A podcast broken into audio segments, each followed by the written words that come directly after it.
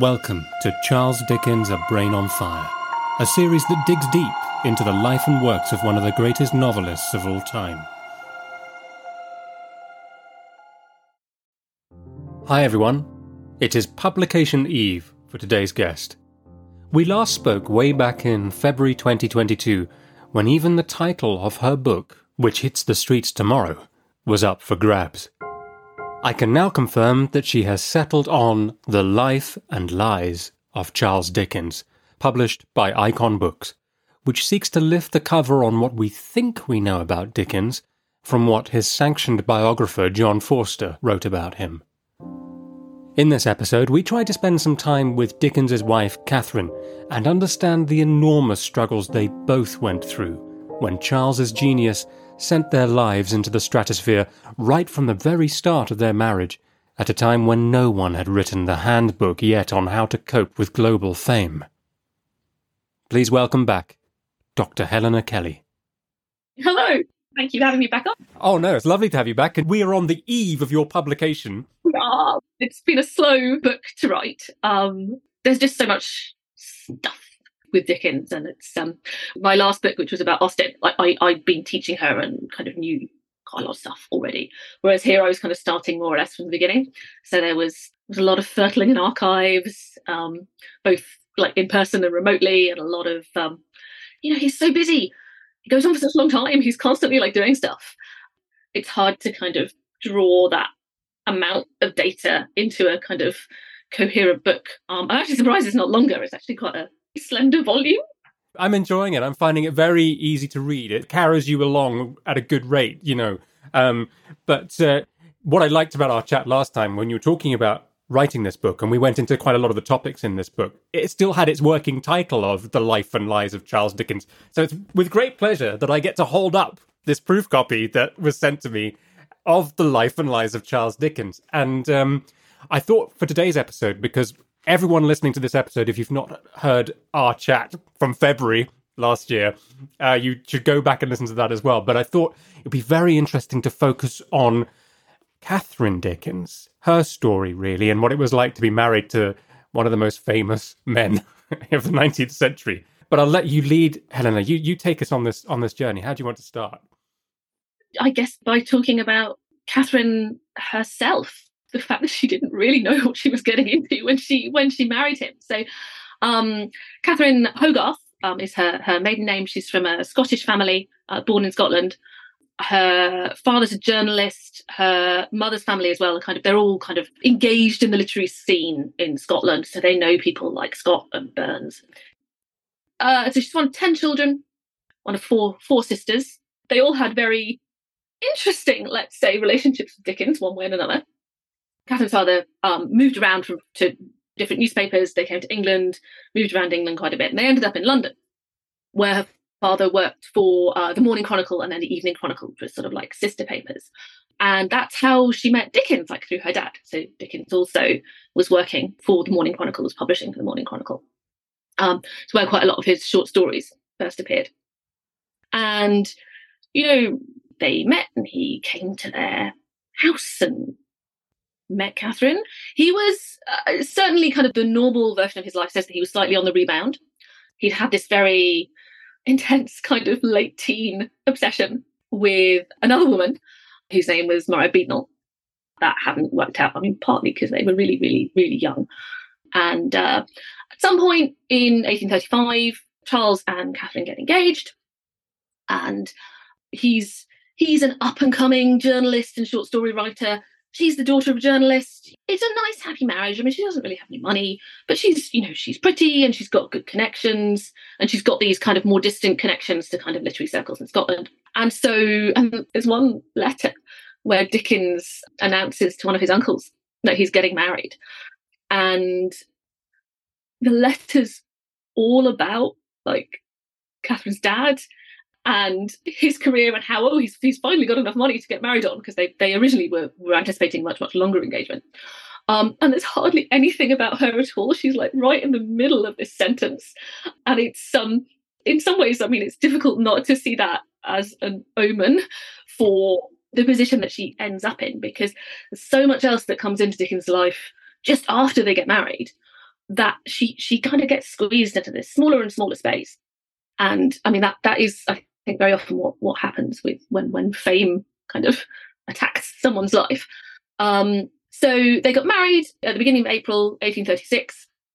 Um, and uh, so Dickens had he, had these kind of um, short stories published, and they were doing well. They weren't doing kind of like stunningly well, but they were doing they were doing decently. And he'd just been commissioned to write the copy for this very very famous um, comic illustrator called Seymour. And then Dickens, up and coming young writer, was going to write like the comic copy and then, as, as probably lots of your listeners will know, Seymour committed suicide. He'd had he'd had long, long-standing mental health issues, and Dickens takes over the whole project himself. Basically, gets a new illustrator on board. All of a sudden, it explodes. It's the Pickwick Papers. It's amazing. Everyone loves it. It goes crazy. And so, over a very, very short period of time, it's like the first two or three months of their marriage, Catherine goes from you know she she marries a pretty ordinary guy. Clever, decent, you know, a very sensible kind of practical marriage. He's got enough to provide for her. He's got, you know, he's got he's he's married into a family that's going to give him some some connections and so on. And then all of a sudden, it absolutely goes stratospheric. Um, she's also pregnant. She basically, I mean, so far as we can work out, fell pregnant on their honeymoon. So it's a lot to take actually for her. I think it must have been incredibly difficult um, you know, you've never had sex before, all of a sudden you're doing that. You're pregnant for the first time. That's what a discombobulating experience. And oh, your husband's suddenly incredibly famous and everyone wants a piece of him. I think it must have been really, really, really hard for her. I think, and for Charles as well. I mean, fame is, I don't think fame is as much fun as it looks from the outside. Um, I think it's actually, actually quite rubbish. She really didn't know what she was getting into, I think and then things keep going wrong for them. It's um, you know, obviously he, he does treat her very, very badly later on, but they have this incredible, just such a difficult start to married life. Her husband's colleague kills himself. Um, and there was, you know, there was a lot of reporting around that. And his family, they kind of bore a grudge for a really, really long time about what had about the fact that Dickens lived and got famous off the Pickwick Papers, and that their relative had died, and kind of gets written out of the story. And they're they're still going on about it like 30 years later. They clearly felt deeply embittered about the whole thing. So there's that going on. Baby is born. We think Catherine had postnatal depression. Certainly, she she doesn't seem to have taken to motherhood quite like a duck to water. And then her sister Mary, who'd been living with them, she suddenly dies. She kind of, I think her health had never been kind of superb, but it was a real, real shock. So they go to the theatre, the three of them together. She'd been spending a lot of time, but basically living in their household most of the time. Um, and uh, they go to the theatre, they come back, she collapses, dies the next day. At which point, Dickens, bear in mind this is this is like Catherine's husband, um, suddenly goes into this like weirdly obsessive, over the top mourning for her. Um, uh, Catherine has a miscarriage, whether that's emotional upset, stress, or whether it was just that she got pregnant again too quickly. There's no possible way of knowing. But so, sister's dead, miscarriage, then she gets pregnant again. You know, the, the, the hormonal roller coaster that she's going through in this first sort of that year uh, is 1837. Just like breathtaking. They move house because they have to move out of the flat that they're living in in London because it doesn't have children. So they move down to this cottage in Chalk. Um, and then Charles is never there. It's such a difficult time. It must have been so hard for them. But, you know, the babies just kind of keep appearing and Charles is working frenetically. He's also, he, I mean, his, his mental health at this point does not seem to be fantastic. I mean, the obsession with Mary's death, it's all a bit weird but he didn't really ever kind of process that grief properly. He was, you know, he was working, and you know, the family had at that point particularly bad financial problems. And I just, I, I don't think he ever got the chance to kind of work through it. And I mean, like I say, he was under an enormous amount of stress. You know, he's writing kind of two books at a time. So halfway through the Pickwick Papers, starts writing uh, the Twist. Halfway through the Twist, he starts writing Nicholas Nickleby. He's, he's doing like little plays and like terrible operettas. Um, he's that was the opinion even at the time that it was a huge embarrassment and everyone should have stuck in his lane. Yeah. yeah. Um, just he's under so much pressure, and I think it's clearly a breakdown. And I don't know, I don't know that he was actually. Lots of readers, lots of kind of critics and biographers have been like, "Oh, well, he was clearly in love with her." Well, I mean, maybe because, like I say in the book, you didn't get to spend very much time with the person that you were going to marry before you married them. Um, you know, Catherine's then pregnant straight away, probably dozing on the sofa in the evening because you, you have that like 7 p.m. wave of tiredness hit you. Um, just before he goes to America for the first time.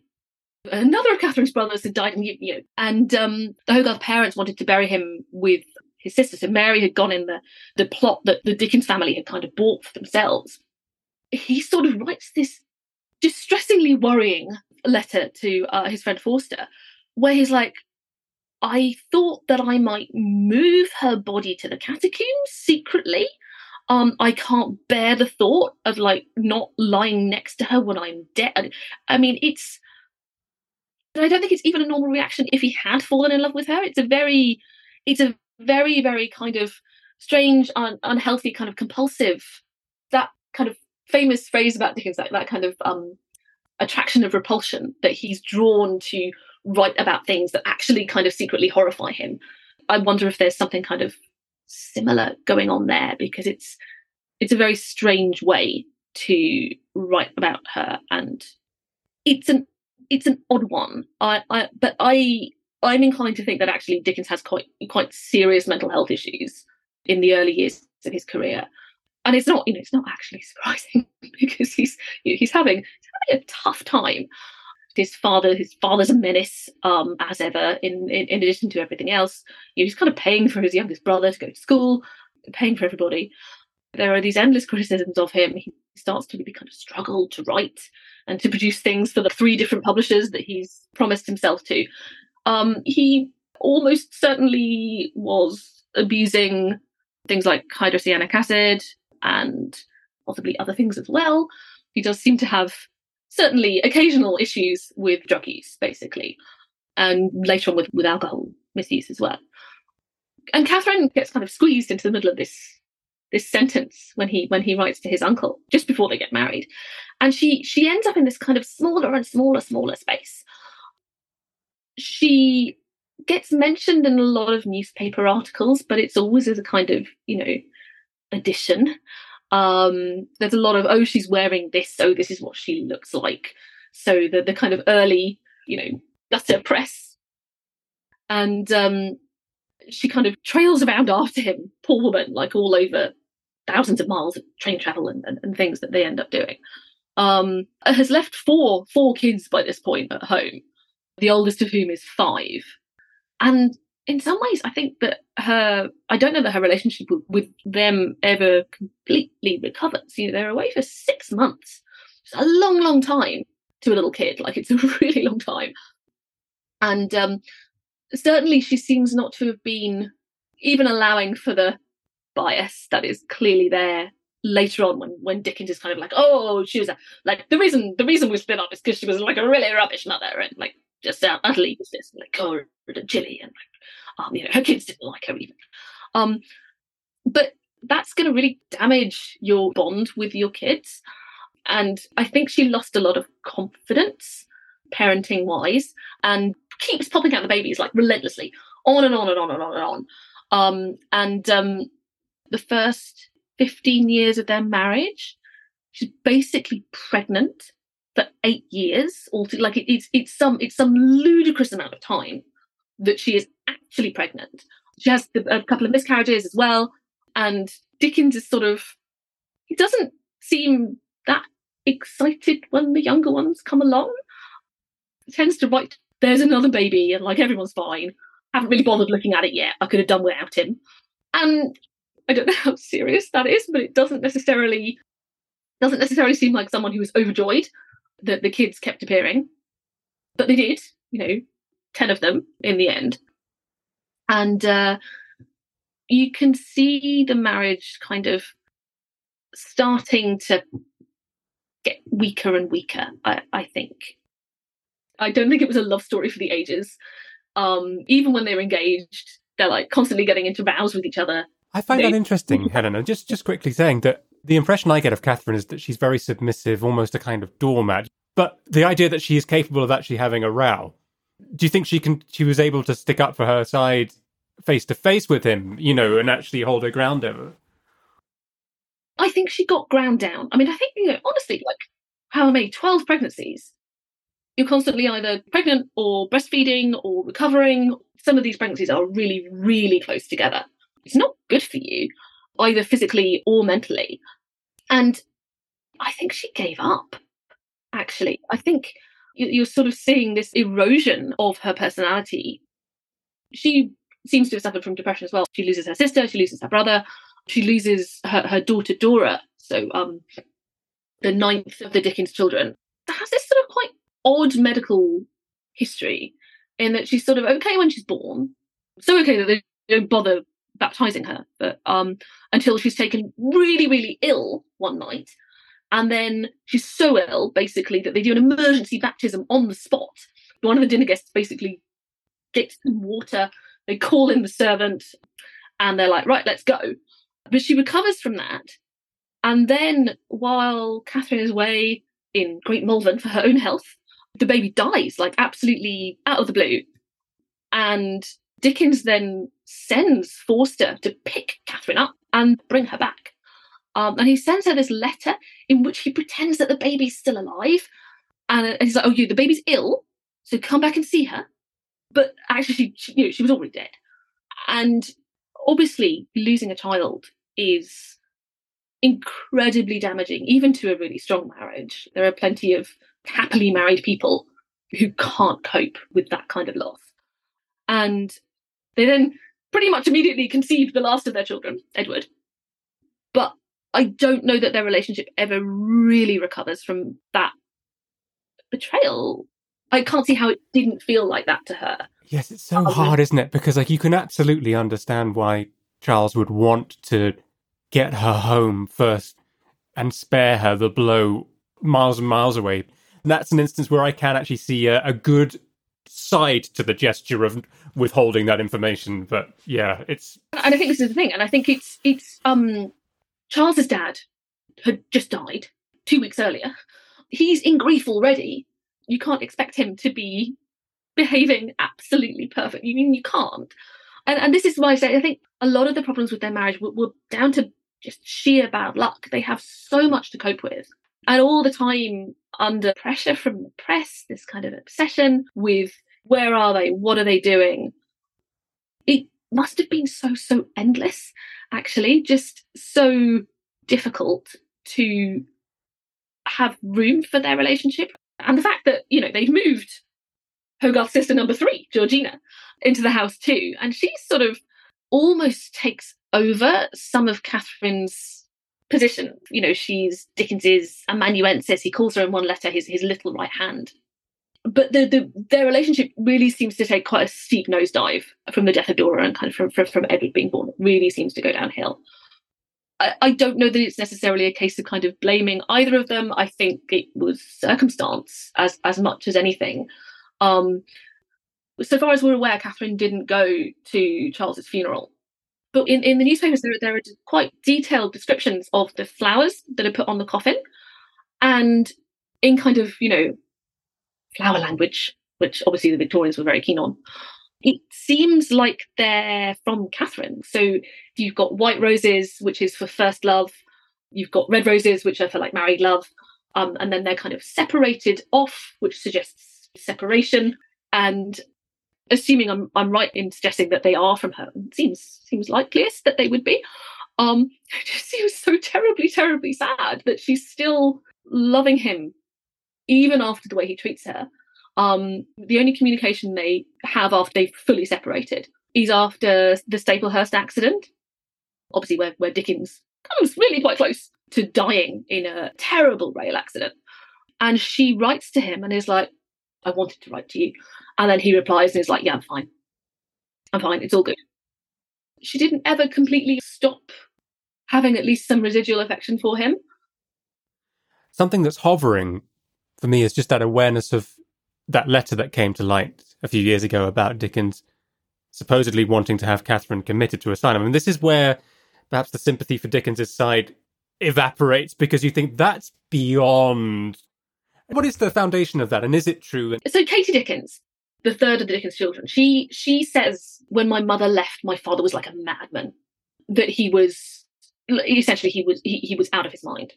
I do suggest in the book that he, he did have quite serious mental health issues that, that kind of you know ebbed and flowed. Um, whether that is a possible factor in this sort of wanting to lock Catherine up.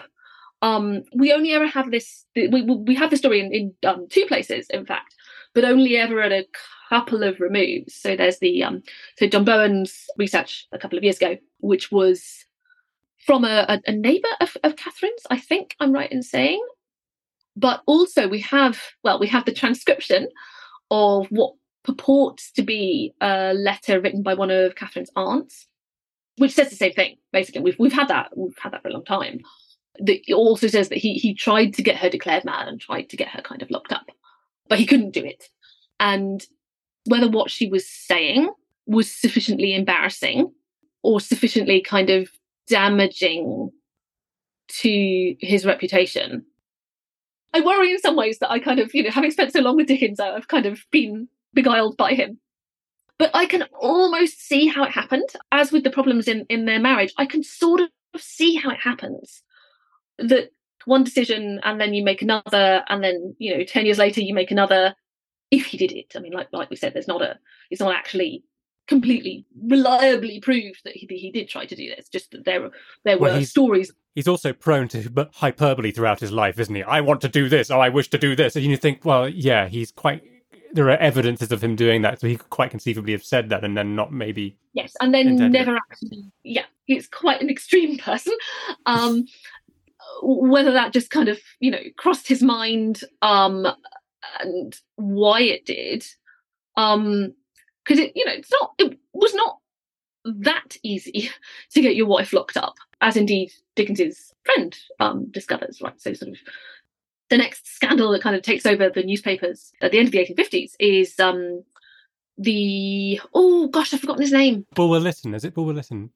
That's it, Lytton. Yeah. So he um he. By the way, Helen, I only know that because I read because I'm reading your book. I only know that from your own writing.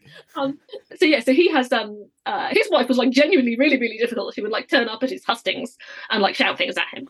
She was not as mild as Catherine uh, probably seems to have been. Um, and, and so he, he did get her locked up for a couple of weeks. And then there was such a massive public outcry that she was released again. Um, so, I, I mean, I think certainly if you were famous, it was maybe not quite as easy as we maybe think that, that obviously as a father of a family you did have a lot of power but it maybe wasn't completely unlimited and i think i think he would have really really struggled to get her locked up anyway because her her parents were clearly very supportive of her which again suggests I think that there was other stuff going on. What that was, who knows? Mrs. Hogarth, she was apparently going around like massively bad mouthing him to people. So she and um, she and Helen are kind of basically coerced into signing this document, um, saying that oh yeah we we don't believe the rumors that are circulating, um, and and we kind of disavow them. They clearly had been told something I think worse than an affair. The the reactions all seem much more extreme than just taking up with an actress. Um, and certainly Catherine, I think, wouldn't have enjoyed the support that she did enjoy from people if that was all it was. But people should buy the book and read it and yes, see what I say. They absolutely should. they absolutely should. And I love talking to you on the eve of its publication what's it like to have a book about to go out into the world? Because this has been with you a long time. It's been with me a really, really long time. Um, kind of all the way through, uh, all the way through COVID. It's been quite a battle. This one to write, actually. I'm quite nervous. it's like sending your child off to their first day at school, because um, you're not you're not really in control of what happens. Um, yeah, I mean, I hope. Um, I'm also kind of quite excited to see what people think about it because um, yeah, I do do suggest some slightly maybe new takes on um, quite a few episodes in, in, in Dickens's life. Well, I'm really enjoying it. There's a link wherever you're listening to this where you can you can click on and, and buy or pre-order. It's been so lovely to have you back, and thank you so much for taking us on such a detailed path through Catherine's story like that. I've never really had that much time with Catherine. Thank you for listening to Charles Dickens' A Brain on Fire. If you're enjoying these episodes and would like to make a small donation towards the costs of producing them, please follow the link at the bottom of the description and you can make a donation there. Every coffee you buy makes a huge difference. Thank you ever so much and see you next time.